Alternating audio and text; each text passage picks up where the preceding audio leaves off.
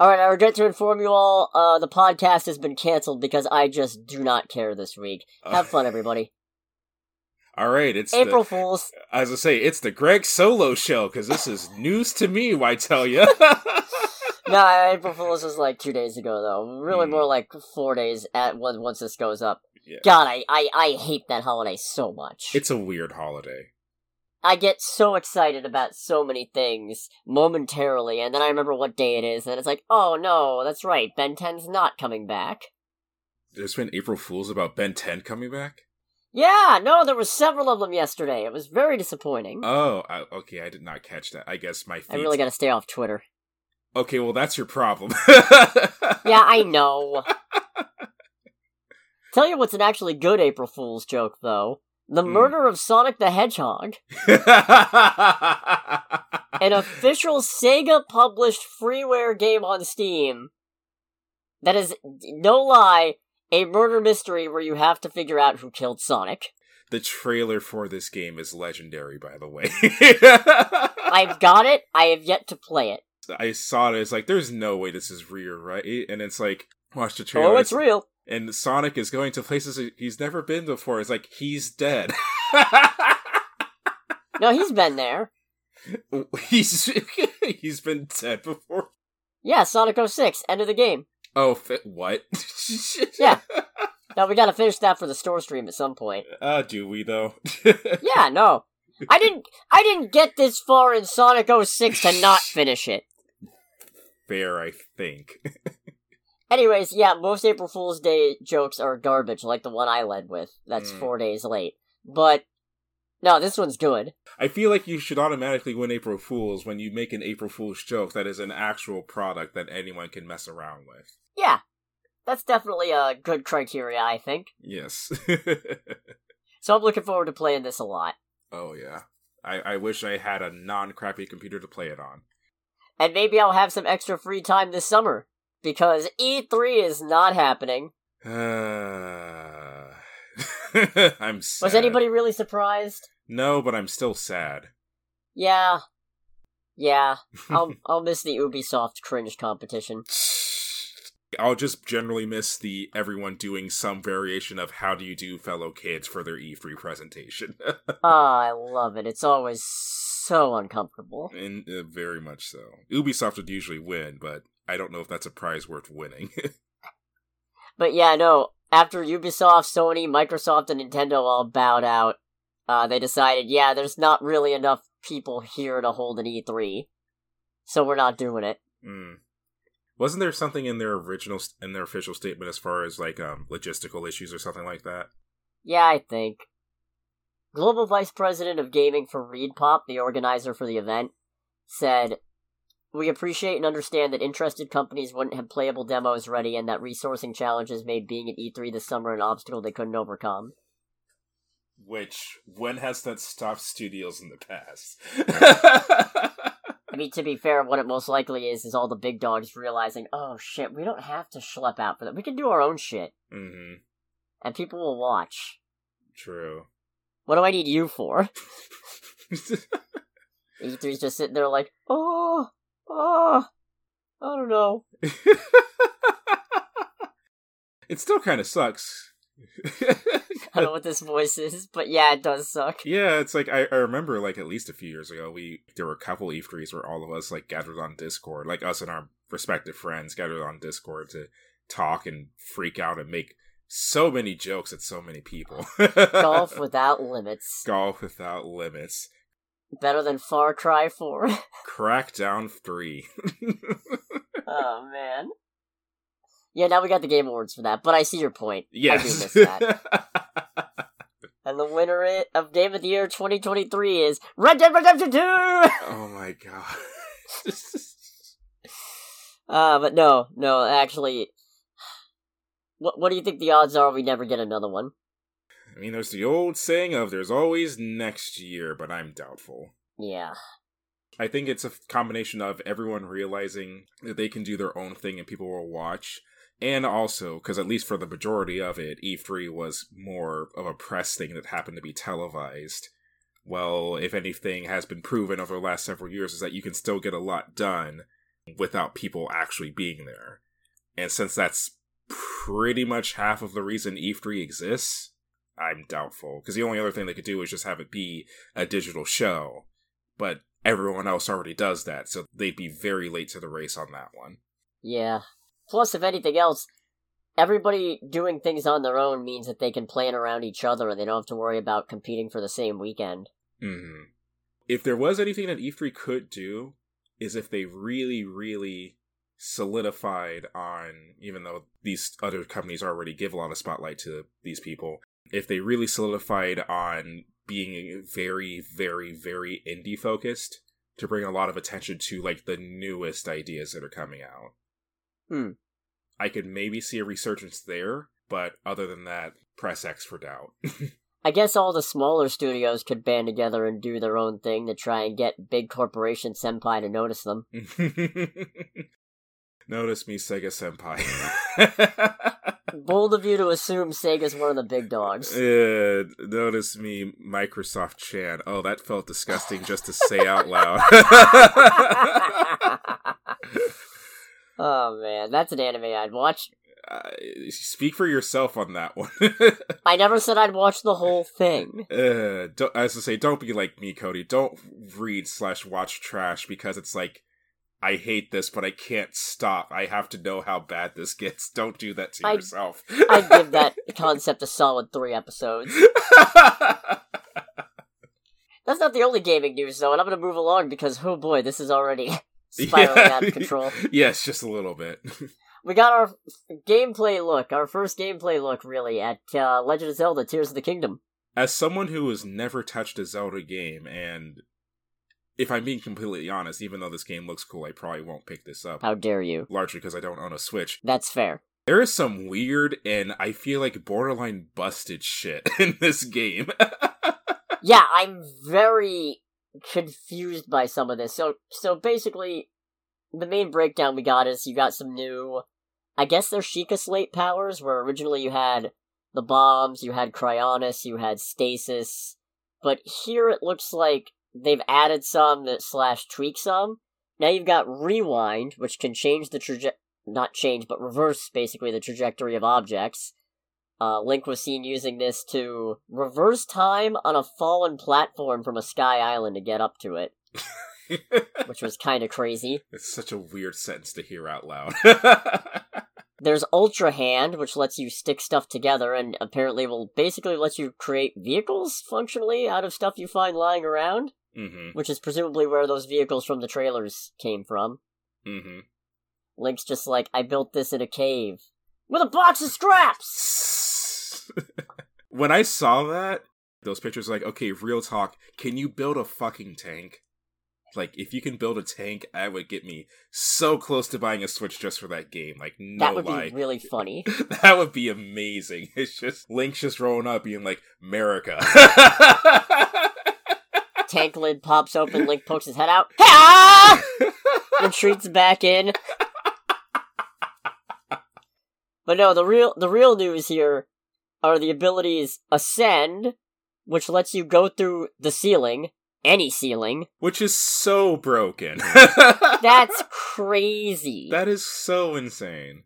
Because apparently you can even use it to, like, ascend mountains. Yeah, you can, like, literally dig through rocks. And it doesn't seem like there's any kind of real limit? The one that kind of killed it for me was when they were like, "Oh, you find yourself in a cage. Is there a ceiling above you? You can get out." It's like I feel like that takes away from the consequence of getting captured. no, because all the enemy's got to do is leave the ceiling off the cage. You'll be completely powerless. Fair. We got you now, Link. A cage with no ceiling. what? I am powerless to climb out of this. How will I ever ascend to the top? Uh, you gotta get in those Fortune 500 companies, Link. That's how.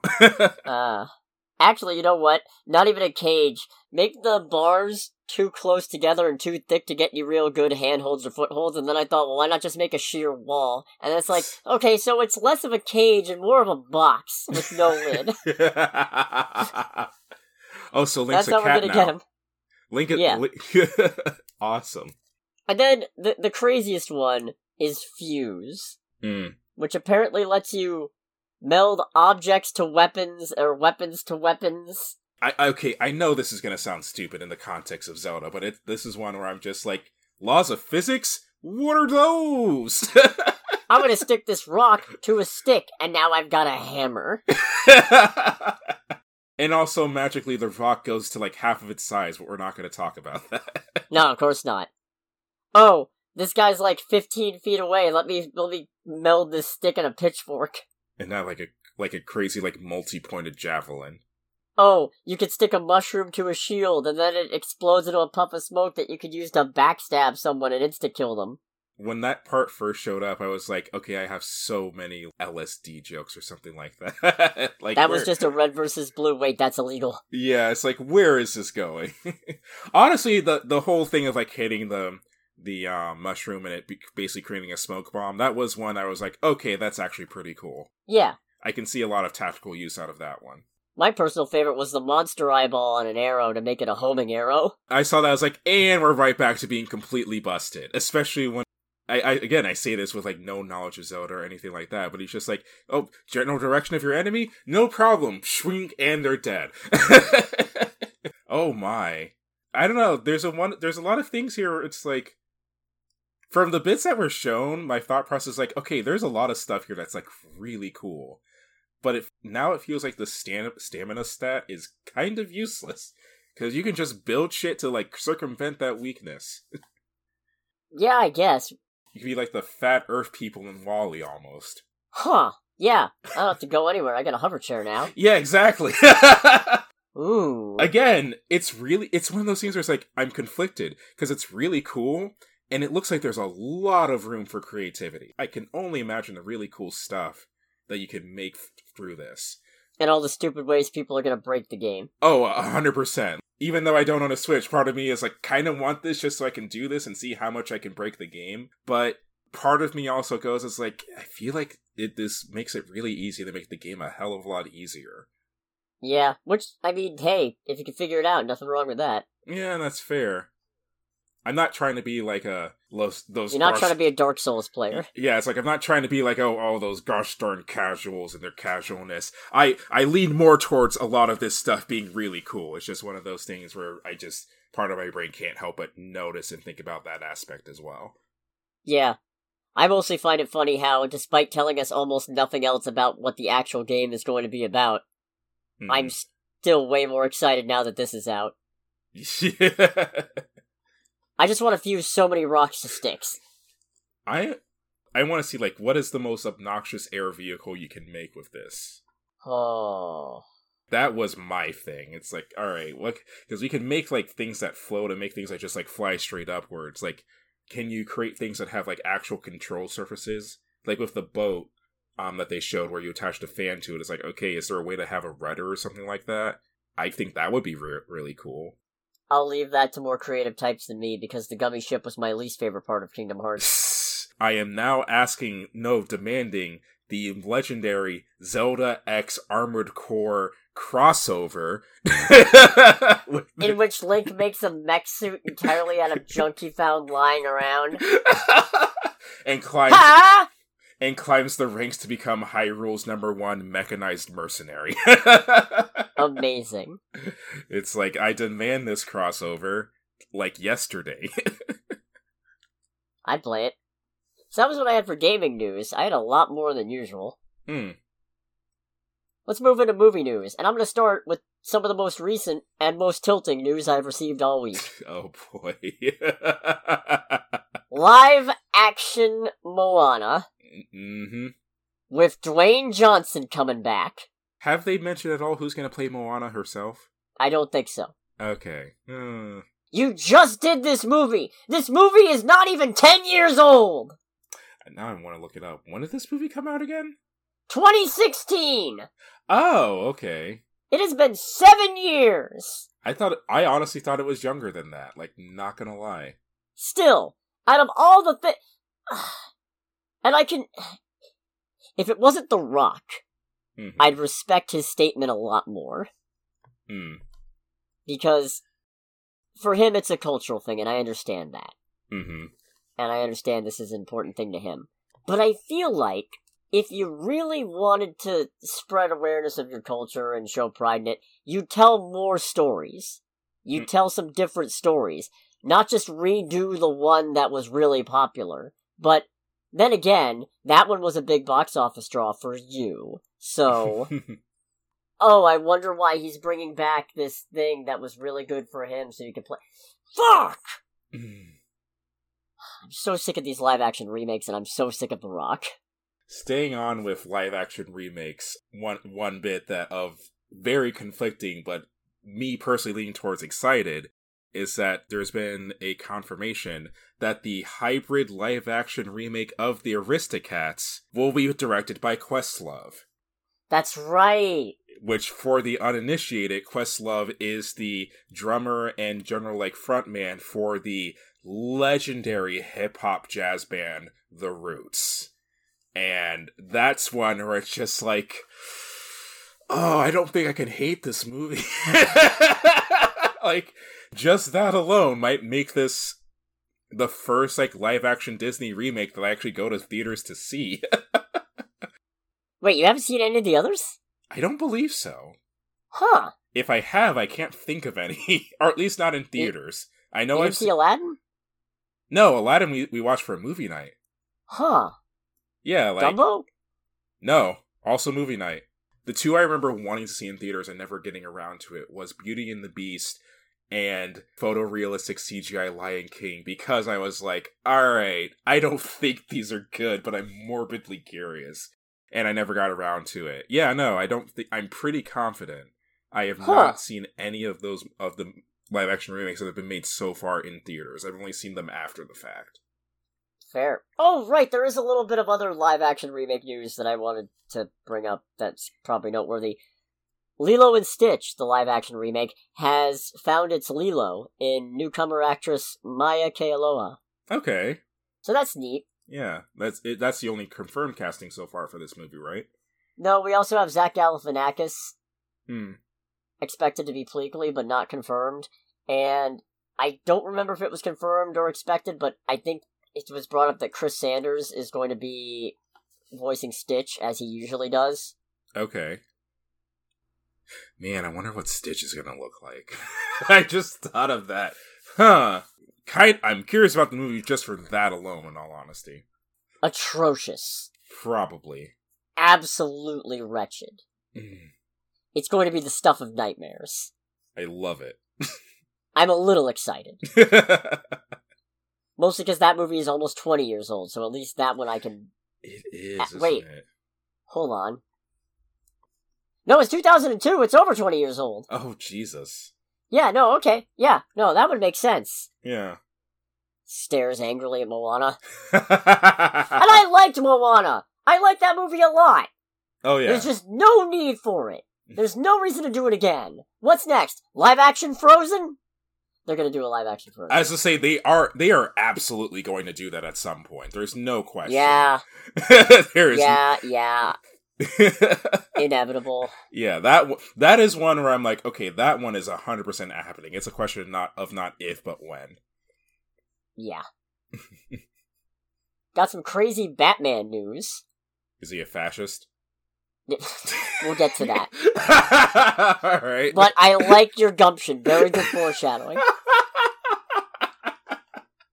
Per deadline, director Mike Flanagan has pitched a Clayface movie to DC Studios. okay. There's been no word on a green light. Apparently, the studio hasn't said no. Hmm. However, the big thing is that, uh, per the same article, Deadline also has sources telling them that Clayface is going to be a big part of the Batman Part 2. Okay. So, if that's the case, this Clayface movie would either be a spin off or an Elseworlds thing, but Clayface for the Batman Part 2, if that's correct, is huge. Hmm. I love it. As long as he's not just an actor. Like, one of the original Clayfaces was just an actor who was a really good master of disguise. And I don't need him to go full clay monster in this, but I do need him to have actual shape shifting, you know? Mm-hmm. I don't need Batman fighting a big giant mud man, but I do need someone who's got the superhuman ability to change their appearance and maybe they're, you know, a regular sized Mudman sometimes. Mm-hmm. But that'd just be, ah! That would be neat. I would definitely be curious to see how that gets done in terms of the the movie aspect. Horrifyingly. Well, yes, for sure. yeah, actually, that would be a really good horror concept for Batman. Just like, this guy's anywhere, anything. You can't find it. Very Secret Invasion esque. As I say, like, so basically, what I'm hearing is that Batman's enemy would be a Skrull. yeah, pretty much. Mm-hmm. I mean, I would be all for that. Same. Allegedly, and this is a big allegedly, there are also projects being discussed, these ones would be Batman adjacent, of Scarecrow and Poison Ivy. Which, I can get behind Scarecrow. I like both of these, but I I don't want them to spin off into their own things. Batman Batman stuff takes up enough space. hmm If you can't fit it into Batman stuff, leave it. Yeah. Or at the very least, leave it until you've got some members of the Bat family up and running. hmm Yeah. Now would be a really good time for a Batgirl movie, for instance. Wink. and this is where I would put a fully completed and ready to put out for sale a Batgirl movie. If I had one. Sorry, lost the happy. And it's still gone. Sorry, lost the lost the happy in the tax write offs. Yeah. did, it, did did you get it back? No, but I got money. what did it cost? Everything. So that's neat. Ike Perlmutter is out at Marvel Entertainment. Who is that? I- Like- Basically, he's been this he's he's been the guy in charge of Marvel for well, not in charge, but how do I put this?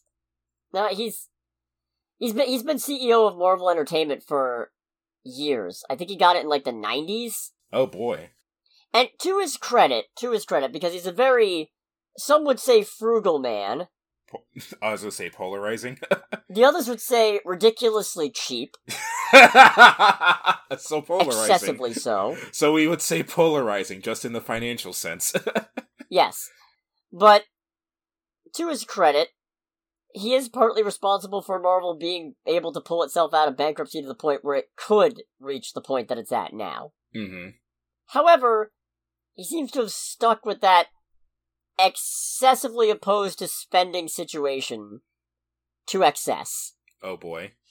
He once complained that journalists at a press junket were given two sodas instead of one. Are we sure this dude isn't just Mr. Krabs? At at least one Avengers media event, Disney ran out of food due to his constraints about what they were allowed to do. Hmm. So this guy is indeed Marvel's Mr. Krabs, then. Oh, yeah. Hmm. No, 100%. He's the reason we almost didn't get Iron Man in Captain America 3 because he didn't want to pay Robert Downey Jr. to come back for it. Oh Jesus Christ! Yeah. He was like, no, Robert Downey Jr. is too expensive. It's like, bruh, have you seen the money he pulls in? yeah, no, you you get a you very much get a good ROI if Robert Downey Jr. shows up.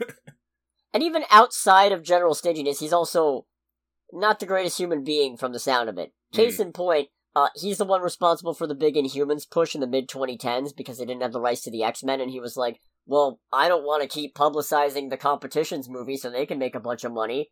We don't need the X Men. We've got the Inhumans. It's just, hey, can we have X Men? We have Uh. X Men at home. X Men at home. oh God, I require money. And on Ah! the scummier side, on the scummier side, Mhm. He's also believed to be the reason why it took until 2018 to get a Black Panther movie and until 2019 to get a Captain Marvel movie, under the belief that black led and female led superhero movies wouldn't sell. Oh please. The Inhuman the reason there was originally an Inhumans movie on the slate is believed to be a concession that Feige had to make to Perlmutter to get those movies made. And then and granted, this was from a very long time ago, but I still think it's worth noting. He is allegedly reported as having said it would be fine to recast Terrence Howard with Don Cheadle because nobody would notice because black people all look the same. Bruh. I- if I had led with that, I might have given you a better idea of who we were dealing with. But Jesus I felt it would be funnier to build to it. Jesus Christ. Anyway, he's out. Fucking A, dude. He is out. Disney has been trying to cut back $5.5 billion, and part of that was laying off 7,000 people, which is not great, except when one of them is him. Mm. Mm. Ironically enough, he was one of the people pushing for them to cut their spending. It's like so that's brilliant. I need you to cut your spending. Cuts you out. No, not like that. No, wait, go back. Amazing time. Oh God Almighty, God all fucking mighty. In other news, we got some minor Marvel casting stuff and some other non minor Marvel casting stuff. This is gonna be a really long fucking episode. oh yeah. We have confirmation, also per deadline, that Karan Soni and Leslie Uggams are returning as Dopinder and Blind Al for the next Deadpool movie. okay. Yeah, no, I, I look forward to watching Dopinder run over Kang the Conqueror with a cab. You know Yes. there's gonna be a variant. yeah. Yeah, because that's right. Deadpool's in the MC. How the fuck is that supposed to work with recent events? Uh, I'm assuming, because there's a lot of rumors that aren't confirmed that the TVA is gonna factor into the movie. Hmm. So I'm gonna guess Deadpool abuses his time machine, Deadpool goes back in time and snatches Logan from before he dies, TVA comes after them, they end up in the MCU, or at least Deadpool does. Okay. That's my guess. But no, I'm happy to see them back, because Deadpool's supporting cast is really good in these movies. Oh yeah. Yeah. yeah. You think they're gonna get Josh Brolin back? I can't imagine. Probably not. It'd be nice though. It would.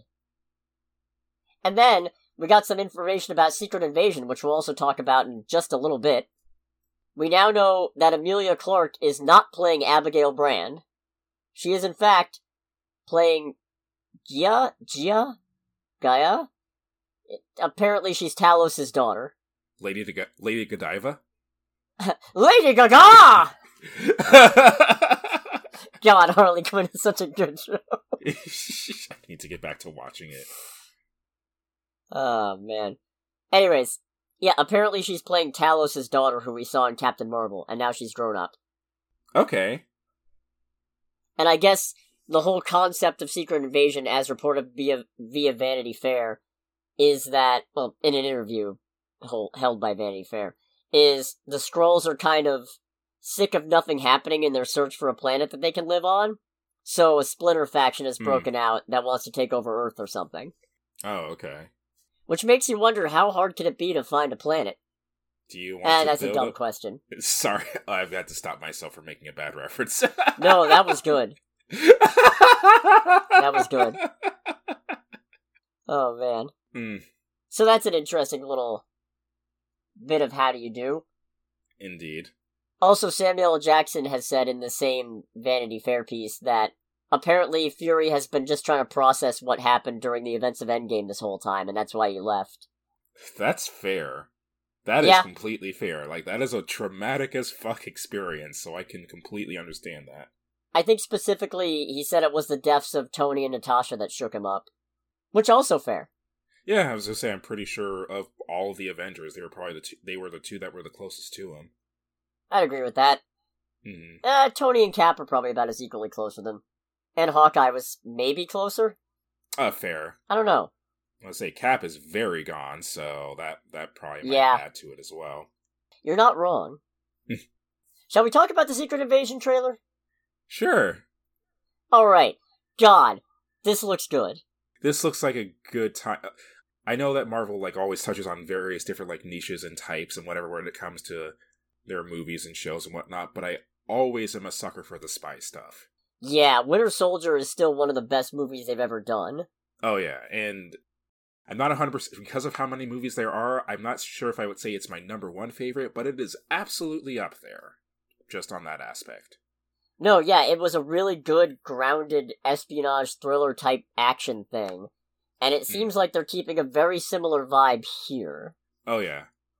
And if they stick to that and actually, I'm not saying no humor whatsoever, of course, but if they keep it mostly like that and most of the jokes are more just dry observations and stuff like that, this is going to be a good time. Yes. It's tense, it's it's crazy, there's explosions everywhere. I haven't really delved too much into Tom Clancy's work, but it did give me Tom Clancy esque vibes as far as like the overall tone and everything that's shown in the trailer. Yeah. So yeah, I I am I am personally very lo- much looking forward to it. It seems like they actually have a good explanation for why the Avengers aren't in this one. Hmm. Aside from the fact that there probably aren't any Avengers right now? Aren't they criminalized at this point? No, not really. Hmm. Presumably they were all pardoned after the whole, you know, saved half the universe thing. Fair, yeah. But I think what it more likely is is based on Fury saying I have to do this alone. He literally has no idea who to trust. Hmm. Man, that sucks for someone like him. It would not surprise me if the Rhodey we see is a Skrull. yeah. Actually, that would make sense because, like, when Rhodey is standing there in front of him saying, You're the most wanted person on the planet, it's like, shouldn't you be arresting him then? Especially because apparently F- Rhodey's in very close with President Ross, President. which is exactly what a Skrull would do. Yeah. as far as I know, in all the things that have happened, Rhodey has not like severed any of his ties with the government in any res- respect. Nah, he has not. So it wouldn't surprise me if the Rhodey scenes actually happen relatively early in, and maybe Nick Fury goes to him first about the Skrulls, only to find out he is one, Hmm. And then decide, well, I can't go. If they got one Avengers member, they can get a bunch more. So Yeah, so it's like I I've got nobody I can really fall back on. Ooh boy. that's the beauty of the Skrulls. They are a terrifying force to deal with because you never know who is one. Right. And when you don't have superpowers to figure it out, it makes it harder. Hmm. So that looks very good. We got a Super Skrull, it looks like. Is that the one that has like the group powers? Yeah. Okay. Yeah, I was wondering I was wondering what was going on with that. Yeah, some Skrulls have uh other genetics bonded onto them to let them manifest different superpowers. hmm. That sounds overpowered. I'm into it. Oh yeah, the most the most notable one has the powers of all four of the Fantastic Four. Fuck off. Dangerous. Actually, fuck off. That is so overpowered. So I'm very much looking forward to this. Fortunately, we have less than three months to go. Okay. That's not the only superhero thing we got this week, though, because we also got a trailer for Blue Beetle. So Batman is a fascist, according to George Lopez. Yeah. okay, no, like for real. Sasuke. that caught me very off guard. That was a really funny closing line. that was an extremely funny closing line for him to just be like, "Yeah, I'm kind of like Batman, just not as cool." Is that George Lopez in the back goes, "Batman is a fascist." Trailer ends. It's like, all right. Nutty. It's like that was funny. That was really. Otherwise, this is a really good looking first trailer. it is. And I especially like the design of the suit. It's Mhm. very, it's a very good techno organic mix. Yeah, yeah, yeah. Where it's not quite natural, but it's also not fully somebody built this in a lab. hmm So that's an interesting mishmash. It seems like they really got the Scarab's bullshit do anything powers down. Is that? I'm guessing that's in response to the scarab cutting a bus in half. Yeah, no. A running thing with the Jaime Reyes Blue Beetle is that he does not really have control over what it does, hmm and the Scarab itself will suggest hilariously ill fitting options in the sense that they are ridiculously overpowered. the scarab itself is basically like I am going to cheese the shit out of everybody around me, like as if they were playing a multiplayer match of Call of Duty. Yeah, I'd have to look it up, but I remember reading somewhere that at least once the Scarab presented him with three different options, the most extreme of which was said to have theological implications.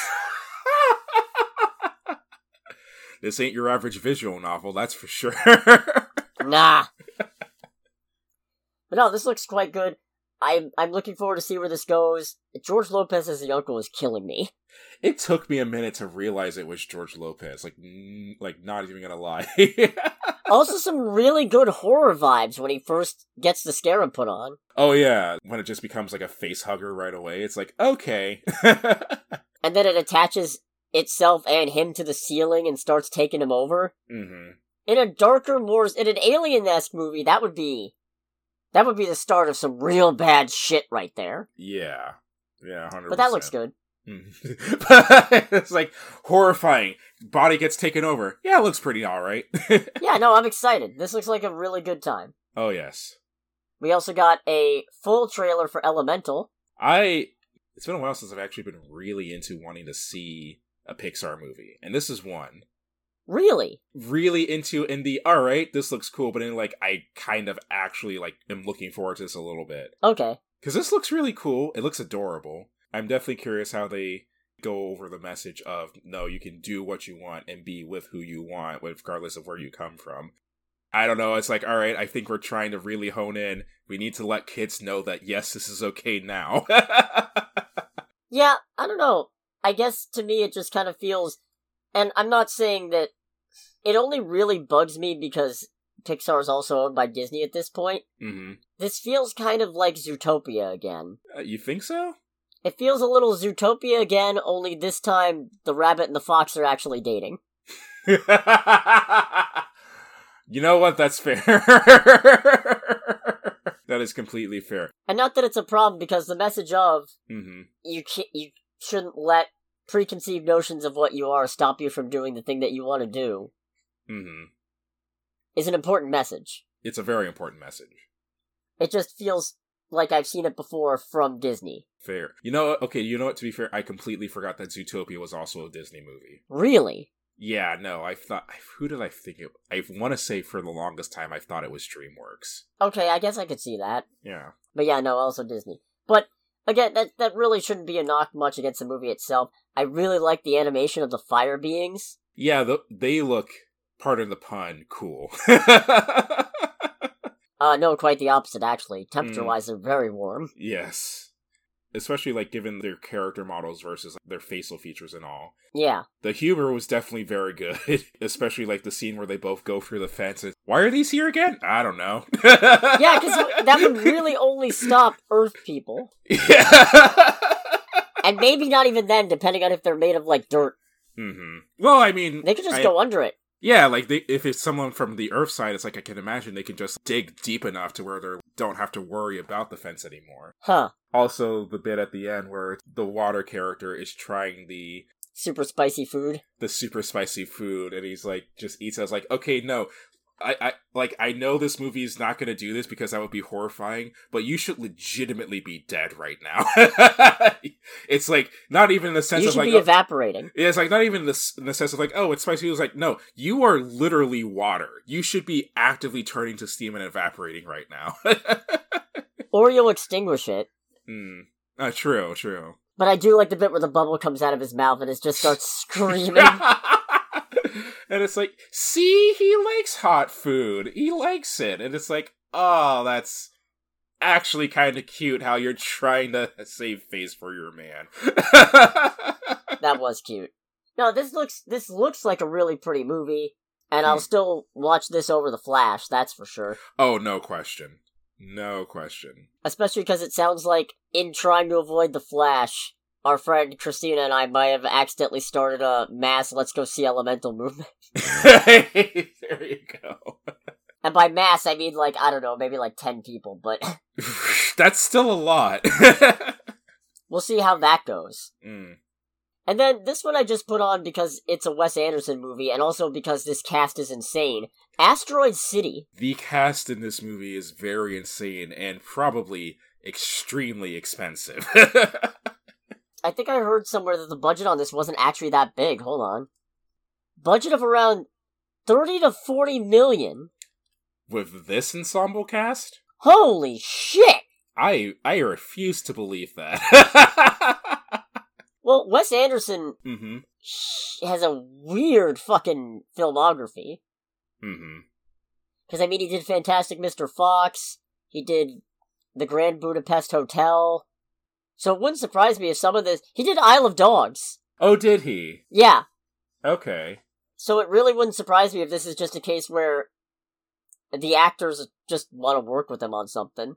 Fair. But Jesus. Yeah, I, I will say, based on the trailer, it's like, all right, this is very much kind of a. I can't think of any other phrase, and I don't think it's even the right phrase to be other than like this is very much a performance movie, in that this is very much a movie that feels like the people who are in it are people who love cinema for the artistic side of it, if any of that makes sense. No, I get you. And that was further reaffirmed where it's like, who's in this movie? It's like Scarlett Johansson, Tom Hanks, Tilda Swinton, um Bryan Cranston. Bryan Cranston, Willem Dafoe, Margot Robbie, Jeff Goldblum. It's like Hong Chau. Alright, this makes a lot more sense now. Liev Schreiber. Yeah, like these are all like phenomenal actors and actresses and I'm like, yeah, in a like a weird ass artsy movie like this, which is the vibe I get from it, this is the ensemble cast that I can think of. you know what I like? This one feels stagey. mm. It feels like, just from the bits I've seen, of course, it feels like a big budget version of a play. Yeah, yeah, yeah. You know what? I get that. I get that vibe from it as well. And it's very. I don't want to say minimalist, because it's certainly not. hmm But it kind of feels that way with the expansive desert and the blue sky, but also the sets are still colorful and stylized and they pop. It pops. This movie really pops. Just based on the trailer, at least. But I'm looking forward to this one. right. I'm seeing something that I guess, as it currently stands, the movie has an R rating from the MPA, and Focus Features is trying to appeal that. Huh. Yeah, I guess a citation for brief brief graphic nudity. I wonder if we get that Scarlett Johansson nude scene. Honestly, that's I feel like that would be it if anything. So just just based on like the small bit from the trailer, I guess we'll see. but otherwise, yeah, this looks good. This is very much a okay. This appeals to like the weird ass humanities like guy in my brain. Yeah, no, he, the, the one in my brain's freaking out about this too. Hmm. I'm gonna run through box office real quick. okay. We did see the highest grossing movie domestically this weekend because it was Dungeons and Dragons: Honor Among Thieves. Yay. Took in 38.5 million domestically and in total for a 71.5 million dollar worldwide total. That is against a 150 million dollar budget though, so this movie's to need some Legs. really strong legs over the coming weeks if it wants to actually make its money. Yes. Which is kind of crazy because everything else on this list is apparently doing numbers comparatively. Hmm. Second place is John Wick Chapter 4. Okay. Took in $28.2 million domestically this weekend. It's got a $122.8 million domestic total and is sitting at 244.8 million worldwide. That's against a $100 million budget, so it's already in the green most likely. Mm-hmm. In the black. No, in the green? I don't know. Yeah. Colors are weird. I think I could g- give it to either. Third place, a movie I didn't even know existed. And it's called His Only Son. hmm. And it's about Abraham. The religious figure. Yes. Okay. Took in $5.5 million domestically this weekend and in total, no worldwide release. But the budget was apparently only $250,000. All right, we got a, another blood and honey situation, I guess. Yep. Fourth place is Scream 6. Took in $5.3 million domestically this weekend for a $98.2 million domestic total and $147.6 million worldwide. So that's rolling in it right now, considering that its budget was only $35 million at tops. Hmm. And then in fifth place, Creed 3. Took in Hmm. $5 million domestically for a $148.5 million domestic total, and it's sitting at $260 million worldwide against a, I think, $70 million budget, so okay. that one's also doing good. Indeed. Poor Shazam. God, it's only been like what four, three weeks, four weeks, This is its third week. and it's already out of the top five. Yep, Ugh. rough. Indeed, that's rough, buddy. Let's talk Dungeons and Dragons. Let's talk D and D, and no, we are not going to masquerade as your DM. Um, Haha. This was a good one. And by that I mean it's a fun one. it's a fun movie, and I think we both concluded a another example of Hollywood doing a bad job at marketing a film. Yeah, no, that first trailer was awful. Mm. But this movie is basically fantasy Guardians of the Galaxy, but in a good way. Yes. Yeah. Because I think when I first saw it, I when I first saw the trailer, I I thought this is this is just Guardians of the Galaxy with a fantasy coat of paint, and it kind of is, but in a in a much better way. hmm In the sense of, it's still decently sincere. It's still a really fun time. The laughs hit. There are an awful lot of sad moments, and they don't they don't really bring you down all that much, I guess. No, yeah, yeah. I would say that um, there's not a lot of sad moments, but there's definitely some serious moments, and the movie does a good and seemingly very rarely good job, at least as amongst other movies, that is, of knowing when to dial back the funny for the serious bits, so the serious bits actually stick. Yeah. So the premise is Chris Pine is a bard, and Michelle Rodriguez is a barbarian, and they got locked up for doing a theft with Hugh Grant and a wizard, hmm and a sorcerer who's played by Justice Smith, hmm but he got away.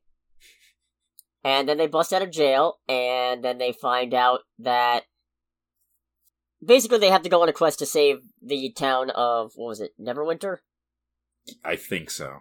for as much D and D stuff as I try to keep up on, you'd think I would know these things better. But point is, they assemble a ragtag bunch of misfits to go to go stop an undead uprising or something. Yeah, It's a fun time. it's a very fun time. Everybody does a good job with what they're given. I feel like Sophia Lillis is kind of underutilized. She was Doric the druid. Yeah, she, I during the movie I was like, you don't really have a lot to say uh, or do a lot of the time. Although she did get a very good like action chase scene. Beyond that, I felt I also felt like she was very like underutilized. Yeah, but Chris Pine's good. I think this might be my favorite thing that I've seen Michelle Rodriguez in. Hmm. I mean, hmm, yeah, To to be fair though, most of the competition are the Fast and Furious movies. which- yeah, and even as a fan of the Fast and Furious, I am going to very heavily agree with that statement. Like Michelle Rodriguez is great in this movie. She's she's very funny, and it's not very hard at a certain point to just start rooting for her.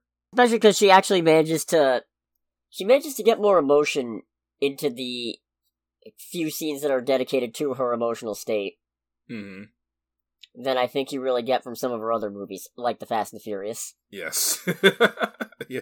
Yeah. There's there's there's no kidding there, unfortunately. And then Justice Smith, good as a sorcerer, especially funny for being a sorcerer with very little confidence, oh yeah. considering their whole thing is charisma. There's a lot. that is one of the things I like about this movie. So I used to play D and D a decent bit. Unfortunately, a lot of what I did and my learning of it has not retained at this point. But my favorite thing about this movie overall is that it became very clear that the people who made this movie are in in themselves familiar with D&D and there's just there's so many moments of very small but very they're like they're small moments in the scope of the movie but they mean so much if you're familiar with D&D and they're very funny because of that. Oh yeah. And the whole movie just has that I, I said it was Guardians of the Galaxy energy, but to be more realistic, it's really that kind of because of because of the fact that the serious moments aren't maybe as serious. mhm. It's that energy of a bunch of people sitting around playing a Dungeons and Dragons game because all the basically all the NPCs take it all relatively seriously, Mhm. but the entire adventuring party is only is only kind of half taking it seriously. yeah. everybody's everybody's got a wink and everybody's got a everybody's got a quip but in that way where it's not always smooth and it doesn't always come out and then everybody else will be like why did you why so that was fun hugh grant oh, oh is yeah. delightful He is great in this. what in a you can tell he's loving every minute of this nonsense he's just sitting there like oh this is all so ridiculously just stupid and i'm here for it yeah, I definitely get the vibe of okay, this man's enjoying himself because he's like, okay, I know this is dumb. Everyone else knows this is dumb, but because of that, I am going to get so no shit at all for also being as dumb as everything else going on. and he just runs with it. in a whole movie where most of the quote unquote player characters, it feels like, aren't taking it seriously. He is super not taking it seriously. Yeah, no. He's in the vein of, yeah, I already, I already got what I want. I'm just on top of the world right now. Have fun, guys. yeah, it's like I've got everything I want. Everything else at this point is just a bonus. Ta ta.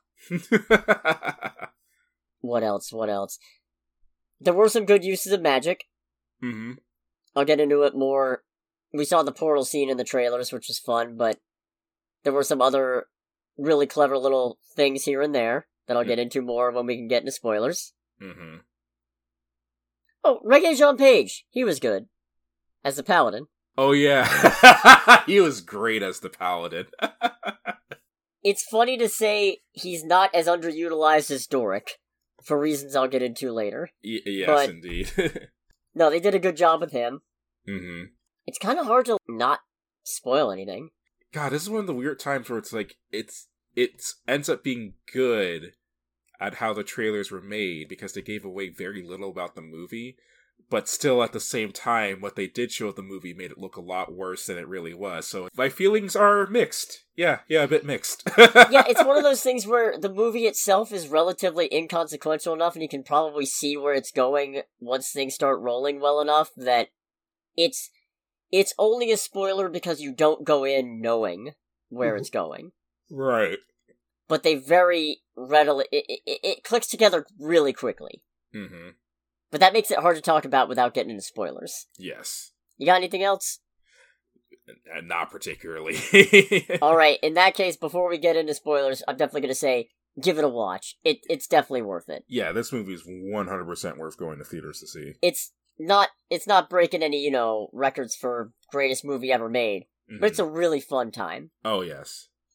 And I'm very much hoping for sequels. Maybe not with this party though. the the magic of D and D is that you know when one adventure is finished, it's like all right, we're gonna make another one just with different characters. So they could get away with making more movies in the universe, but having different characters and different like archetypes or whatever, and it still being just as good. Exactly. All right. So if you don't want to get spoiled for Dungeons and Dragons: Honor Among Thieves, make sure to click away in three, two, one. So Holga's halfling ex-husband is Bradley Cooper. Yeah. That that was like in the back of my head. It's like I think that's Bradley Cooper. I'll look into this later. I think the best part of it isn't even that her ex was a halfling. It's that he proceeded to then marry another super tall barbarian woman. hmm I mean, man's got a type, so no shame in that. I will say that bit where the two of them talk to each other is probably my favorite part of the movie. Really? Yes, because we're talking a little bit about how the movie takes the serious part seriously. I was expecting, given the situation, I was fully expecting like there's going to be some kind of quip or something here, and the man's just straight up. It's like, yeah, because I I tried to make this home where you know you felt comfortable and safe, and you weren't so sad about being ditched by your tribe, but you spent your entire time just being sad about that, and I understand, but I just couldn't take it anymore. And still being the whole thing of like, even with that, I still see that you're a wonderful person. I want you to be happy. I was just like, why don't more movies do this? No, that was really sweet, and Yeah. that was. It was pretty poignant. yeah, it's like the fact that it did just a perfect blend of being really poignant but also incredibly genuine in a fucking D&D movie. Where Bradley Cooper's playing a halfling Yeah. opposite Michelle Rodriguez's barbarian. Yeah, no, it's just it's one of those things where it's like because that scene is also a conflict, but I also finish the scene and being like, I have zero problems with how that went, like none whatsoever. This is my favorite part of the movie. You know the really funny thing? My favorite part is right at the beginning, hmm and it's that during Chris Pine's entire exposition of his backstory, he keeps waiting for that one guy, Jonathan. Is that what his name I was? think I think his name was either Jonathan or Jonathan. Okay. So Hmm. he's waiting for this guy to show up, and the whole time I was thinking it's because this was either Hugh Grant's character in disguise or something, or it was like somebody who was going to be more sympathetic, or somebody they had blackmail information on, or something, somebody they could extort into letting them go. hmm And then it turns out, no, the only reason they were so insistent on waiting for this guy is because he is a bird person with wings, so they could jump out a window and make him fly them to safety. And then it's like as as they're doing that, the the um the judges are like, "No, we we we passed through your pardon. You're You've already been pardoned." That's the most D and D thing I've ever seen. That was something where I was like, okay, all of us would do that. that is the most unnecessarily stupid, impulsive, pointless thing, and it's brilliant. It's very there's brilliant. no there's no genius idea. It's the mm-hmm. stupidest thing you could possibly imagine that they're after, and there was ultimately no need for it. And all it does is get them in trouble with the law later. and it's oh god there's so many great moments like that of reminding you that it's a d&d movie. To just harp harp on it how it's like small but when it happens it's great. Harper on it. harper on it. Well first off there's the entire paladin in in of himself where it's like he is like literally perfect. Like the first scene we see of this motherfucker is of him rescuing a baby that had been eaten by a monster He's the player character who the dungeon master brings in because the rest of the party is fucking up too bad. yeah. and it's just and it's the thing of like the party is fucking up so bad they're like yep no humor. I just need you to not get my people killed. That's all i need you here for. And he is perfect. And he becomes it's so great how he is personification of the dm because besides me and cody we also saw it with our friend Christina, and Christina does some DMing, and there's a scene like when they're in I forget what it's called, but it's basically the pits of hell. And the paladin is explaining oh, how, the Underdark. The Underdark. And the paladin is explaining how to get over the bridge. And it is the most asinine, overtly convoluted, just like way to get across it that has to be pitch perfect. And I'm just looking over at her and she is like losing her shit. and then Justice Smith just triggers it on accident. it's just like destroys the bridge, and then to just add on to that, it pulls the regular D. It pulls the other DM thing of like, shit, they fucked this up so bad. I gotta figure out a way for them to not get killed. And then uh, ju- that walking stick you had is secretly a portal staff the whole yeah, time. yeah, it's like, yeah, that walking stick is actually like extremely overpowered. That is how we're gonna survive for the rest of this journey. or stuff like creating a, a horrendously elaborate plan to get inside the vault only to realize that's not where it was leading anyway. Oh yeah. it's like that one pirate game where you you were there for that one, right? I don't remember. L- long story short, we had a pirate game where uh, the crew all turned into were rats. Oh yeah, and, yeah. and and it was so funny because after the crew turned into were rats, the rest of the party, we were all building like fortifications to make sure we were prepared in the event of a were rat attack. And the whole time, Christina wasn't DMing that time; it was somebody else. And the whole time, the DM's just like, "Are you sure you want to do that?" Yeah, no, we gotta, we gotta prepare, we gotta be ready, we gotta be ready. All right, night falls and nothing happens because it's not a full moon anymore. God damn it! I completely forgot about that. it was so funny. It, It was... was- such a funny thing because it's so obvious in hindsight. Uh, but anyways, no. Uh, so Hugh Grant is a right bastard, oh, he is a monumental shithead. But still so fun to watch. This tea is scorchingly hot. is there like ye old McDonald's in D and D or something? and she's like, I-, I need you to like cool this tea to like the um woman who's totally not a red witch, and she's like, I, I wasn't expecting you to put your finger in it. I'll finish that off later. oh, it's just a wizard. Oh no, it's a red wizard. yeah. Another fun cameo. The people in the cage in the center of the maze. mm-hmm. That's the Dungeons and Dragons animated series adventuring group. Really? Yeah, That's pretty cool. and also very sad if they're dead. Yeah, and also very sad if they're dead. Uh, the final fight was pretty good. Actually, most of the fights in this, there were most of the fights boil down to Michelle Rodriguez beats a lot of people up. Yeah, Michelle Rodriguez beats a lot of people up, and then the final fight in particular is fun because it's like everyone beats the the main like Red Wizard um up, who's their whole thing, and the reason why they partnered with Hugh Grant was to basically just murder the fuck out of the entire city to create this army of the undead. And it gets her plan gets foiled in the most D&D way possible where it's just like, "Oh, we got all this treasure, but all these people are going to die." It's like, "Ah, fuck. Okay, Get rid of the fine.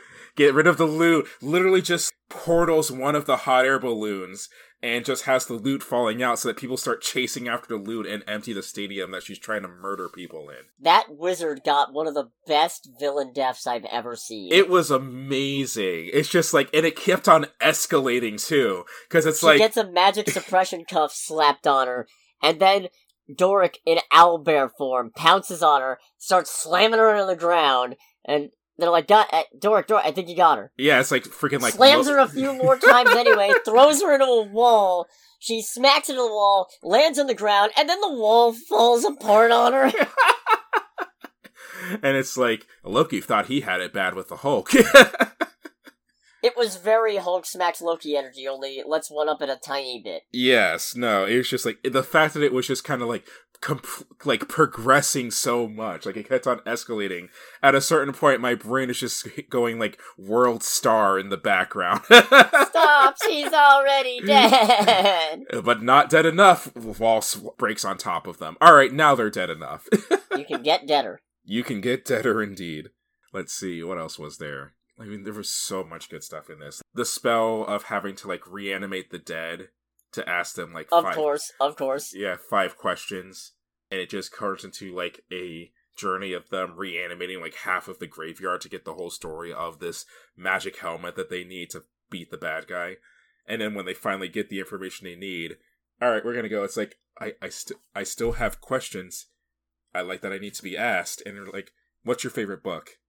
He starts going on about books, and they're like, "Okay, that was the the last question." And he's like, "I I still have one more question." Uh, hello, hello. it's just like That was oh, really good. that was really good. I genuinely felt bad for him. It's like, man, this fucker's gonna be sitting here for all of eternity, not able to go back to sleep because of that. I like Chris Pine's failure speech. Honestly, that speech was also quite poignant as well. Yeah, that was good. It's very much a if you give up, that's when you've genuinely fail Yeah, when he's like, when you failed and stopped, you've well failed. Everyone's confused. It's like, no, that makes complete sense. That makes total sense. When he's when, he, when they're ready to, it's like, all right, we don't need the helm. We can we can come up with a different plan. We dug up half my people's graves for this. it's like, well, what about you? You don't fail. It's like, oh no, dude, I'm the king of failing. That's why I have to get another plan going because I can't I can't give up after I fail. The dragon bit was really good. The dragon was so cute. I don't know what you're talking about. That was an ugly fucking dragon. It was It a funny dragon. It's the whole thing of it being like a weird. Obviously, do not overfeed your animals. With the, what I'm about to say, do not overfeed your animals. It is animal abuse. Don't do that. But it did remind me of like videos of like pudgy like corgis and shit. just like When he just starts sliding down the trail of bones. Yeah. Not even running after them, just sliding. and it's like also like when he's just like rolling like towards them and destroying everything. It's, oh, this is this is really funny, and I don't. Look at that fat boy go. Yeah, it's like I don't think I should find this cute, but it's like watching videos of like fat pets just like being like ridiculous. Which again, don't do that. It's a cute kind of, but it's still not cool. Don't do that to your animals, people. and then it led into the another good use of magic with the use a spark to blow open a, and the dragon's own like gas breath basically to blow open the ocean or to blow open the cave they're in because they're above the ocean. hmm I'm surprised none of them drowned considering half of them are wearing armor. Oh yeah, yeah, for sure. I feel like the bit like after they got all of that and the paladin's like, "All right, you got the helmet. My work here is done." They're watching the paladin walk away and commenting on it. It's like, is he gonna walk past it? He's gonna walk past the rock. Oh, oh, nope. He just Over walked over. Yeah, over the rock. It's like I really hope that that was ad libbed. I feel personally attacked. That's something I would joke about. Movie stole Cody's jokes. Again, Uh, I, I, part of me is going like, please tell me that was ad lib. That was too perfect not to be. I hope so. Mm. Yeah, no. As Dungeons and Dragons movies go, this was good. It's one of those if you get bogged down in the mechanics of it, you're gonna be beating your head against a wall, but that's not really what it's about. You know, it's one of those funny things too, where I feel like getting bogged down in, me- in the mechanics is half the fun because the movie is explicitly making fun of some of the stranger and dumber aspects of D and D at the same time. Why can you only ask five questions? Seems arbitrary. I I literally was like in my sh- chair, just like putting my hands up, going like, "Yes, yes, thank you." This is it. this is it. we have gone meta in the D and D movie. Yeah, I feel like going going back to a thing I said right before spoilers, where I'd watch a sequel with a different set of characters. I feel like Forge getting captured right at the end is the perfect why we don't need this specific party back Hmm. because they pretty much accomplished what they set out to do. Yeah. So it's a case of we don't really need to focus on them again because now Ed Edgin Edgin Edgin that's Hmm. it. Edgin and Holga can go back to being a completely platonic, which I like. I like Oh, yeah. that. Yeah. Oh yeah, and I guess it probably should be mentioned the overarching theme of this movie, as well as far as the events that follow, is Chris Pine's character is trying to get this item that will resuscitate his dead wife, so that he has his wife back with his daughter. But at the tail end, of Oh yeah, we went this whole time and didn't mention anything about this. Dead yeah, wife, no, no, we did not. Chris, We're bad at this. We're bad at this. But it's just because there's so much fun in this movie, it's hard to talk about all of it. Yeah, why do you want to talk about the downer stuff? Anyways, they get the tablet. Holga ends up getting stabbed with a red wizard's blade, which apparently nothing except the tablet can revive. And hmm. Chris Pine comes to the realization that, you know, obviously, you know, he's not in love with Holga or anything, but Holga's been there for his daughter for most of her life, so as far as his daughter knows, she's basically her mom. yeah. So he then proceeds to use the tablet to bring her back. And it was something oddly sweet where, like, when he brings back Holga, she just comes to him and is like, Oh, don't tell me you wasted that on me. That was sweet. it's kind of fucked up, but it's like a sweet, like, just moment of disbelief. It's like, No, you weren't supposed to use that on me, and everyone just hugging her. It's like, That's illegal. Yeah, it's like, Oh my god, I'm loved. and then immediately starts, like, after they get, like, awards and whatnot, she, like, starts putting the eyes on another halfling, and it's just like, Oh boy. You got them. You got Simon and Doric's weird whatever it is. Mm. Oh yeah, yeah, yeah. It's just like, Not a huge fan of that. It was. It got a couple laughs though. yeah, it did. It, it I it got a couple laughs onto me when she, they were like, "Why didn't it work?" It's like she said I made her sad. Not with anything I did, just me. yeah, it's just like, oof, oof. That's painful, my man. You are not very confident. I'm not. no. and at the end, she's like, "Can I can I try this whole courtship thing again?" Okay, fine. Really? Don't get excited. Okay. So that was decently funny. hmm But yeah, no, like I said, I I would very much watch several more movies with this tone, with this general feel in this not necessarily even in the same location, just in the same like Dungeons and Dragons style setting. Yeah, yeah. Just I don't need it to be this cast again. Yeah, it, it can be a different cast, and not because there's anything wrong with the cast, but because Right. it takes advantage of one of the the fun things about D and D, and that being making new characters whenever a new adventure starts. Yeah, exactly. Maybe you could have some of them show up as like cameos in later ones or something. Yeah, exactly. Well, in that case, I think that about wraps up the Dungeons and Dragons Honor Among Thieves review. Yes, and to reaffirm, go see this movie. Oh yeah, definitely. See it in theaters. Yeah, listen to the listen to this. Maybe skip the spoiler section, then go see it, then come back, and then rewatch the whole podcast. Indeed. But no, you don't have to do that. In any case, thanks so much for listening, everybody. Next week we have the Mario movie. We do the Super Mario Brothers movie, and I'm way more excited for this than I was when the first trailer came out. Oh, so yeah. hooray! yes, indeed. If you could, everybody, like, comment, subscribe, follow us on Space Spacebook. My God, that's an accidental Dragon Ball Z abridged reference if ever I made one. I was gonna say, is this Facebook in the Cowboy Bebop universe? Oh man. Facebook, Spotify, TikTok, Twitter, whatever you want to do. Doesn't really matter. Maybe not Twitter because it's kind of exploding right now. Oh, that's But- when is it not? Yeah. But anyways, thanks again everybody. This has been Under the Bridge with Cody, aka the Scarlet Troll, and with Greg, aka Greg. And we will catch you guys next time. Goodbye, everybody. Bye.